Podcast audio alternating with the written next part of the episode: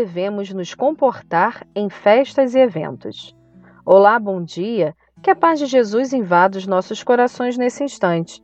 Sou Melissa dos Santos e esse é mais um podcast Café com Espiritismo. Hoje iremos refletir na lição 41 do livro Sinal Verde, de André Luiz, através da psicografia de Chico Xavier. Como já disse em outros episódios, um dos aspectos que mais me encanta nesse livro é o de trazer reflexões para situações que vivemos no dia a dia e de como devemos nos comportar ou o que devemos fazer como cristãos de uma forma bem simples e prática. O título da lição de hoje é Reuniões Sociais e André Luiz diz assim: A reunião social numa instituição ou no lar deve sempre revestir-se do espírito de comunhão fraterna Sempre que o espinho da maledicência repontar nas flores do entendimento amigo, procure isolá-lo em algodão de bondade, sem desrespeitar os ausentes e sem ferir aos que falam. As referências nobres sobre pessoas, acontecimentos, circunstâncias ou coisas são sempre indícios de lealdade e elegância moral. Ignore em qualquer agrupamento quaisquer frases depreciativas que sejam dirigidas a você, direta ou indiretamente. Evite xixes e anedotas que ultrapassem as fronteiras da respeitabilidade.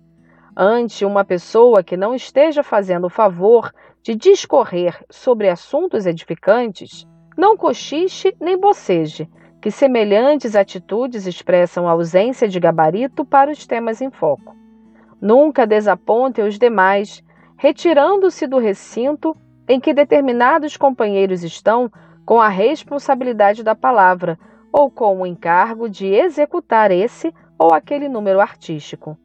As manifestações de oratória, ensinamento, edificação ou arte exigem acatamento e silêncio. Jamais rir ou fazer rir fora de propósito, nas reuniões de caráter sério aproveitar-se cada um de nós dos entendimentos sociais para construir e auxiliar, doando aos outros o melhor de nós para que o melhor dos outros venha ao nosso encontro. Muito interessante essa mensagem do mentor. Se repararmos, vamos perceber que muitos conflitos poderiam ter sido evitados se as regras acima fossem seguidas. Há um ditado muito certo que diz que quando um não quer, dois não brigam. Por mais que uma pessoa tente nos atingir, se estivermos em equilíbrio, em paz interior, isso não acontecerá, ou, ao menos, não nos atingirá com tanta força. Por isso, André Luiz, nessa lição, nos aconselha a relevar, a não trazer para si qualquer tipo de insulto que possamos receber em uma reunião social quando diz: ignore em qualquer agrupamento quaisquer frases depreciativas que sejam dirigidas a você direta ou indiretamente. Outro trecho que achamos que merece destaque é: sempre que o espinho da maledicência repontar nas flores do entendimento amigo, procure isolá-lo em algodão de bondade, sem desrespeitar os ausentes e sem ferir aos que falam. Maledicência é quando falamos mal de alguém com maldade, injustiça, de maneira a difamar. Primeiro de tudo, é preciso entender que podemos sim analisar uma atitude de uma determinada pessoa, de modo a refletir e principalmente tomar de lição para a nossa vida. Mas é preciso diferenciar a atitude da pessoa. E mais ainda, é necessário entender que todos nós erramos e somos passíveis de erro.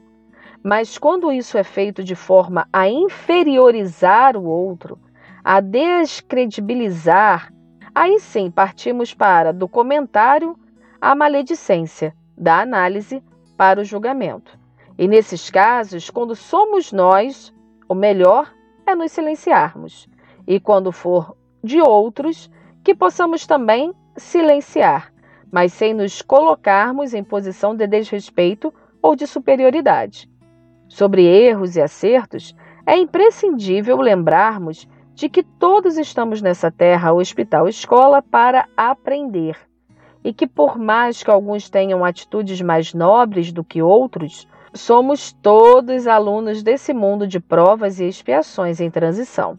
Por fim, que possamos seguir a orientação de André Luiz, aproveitando todas as oportunidades de estarmos juntos, seja de forma presencial ou virtual, para construirmos e auxiliarmos, doando aos outros o melhor de nós, para que o melhor dos outros venha ao nosso encontro. Que assim possa ser. E até o próximo podcast Café com Espiritismo.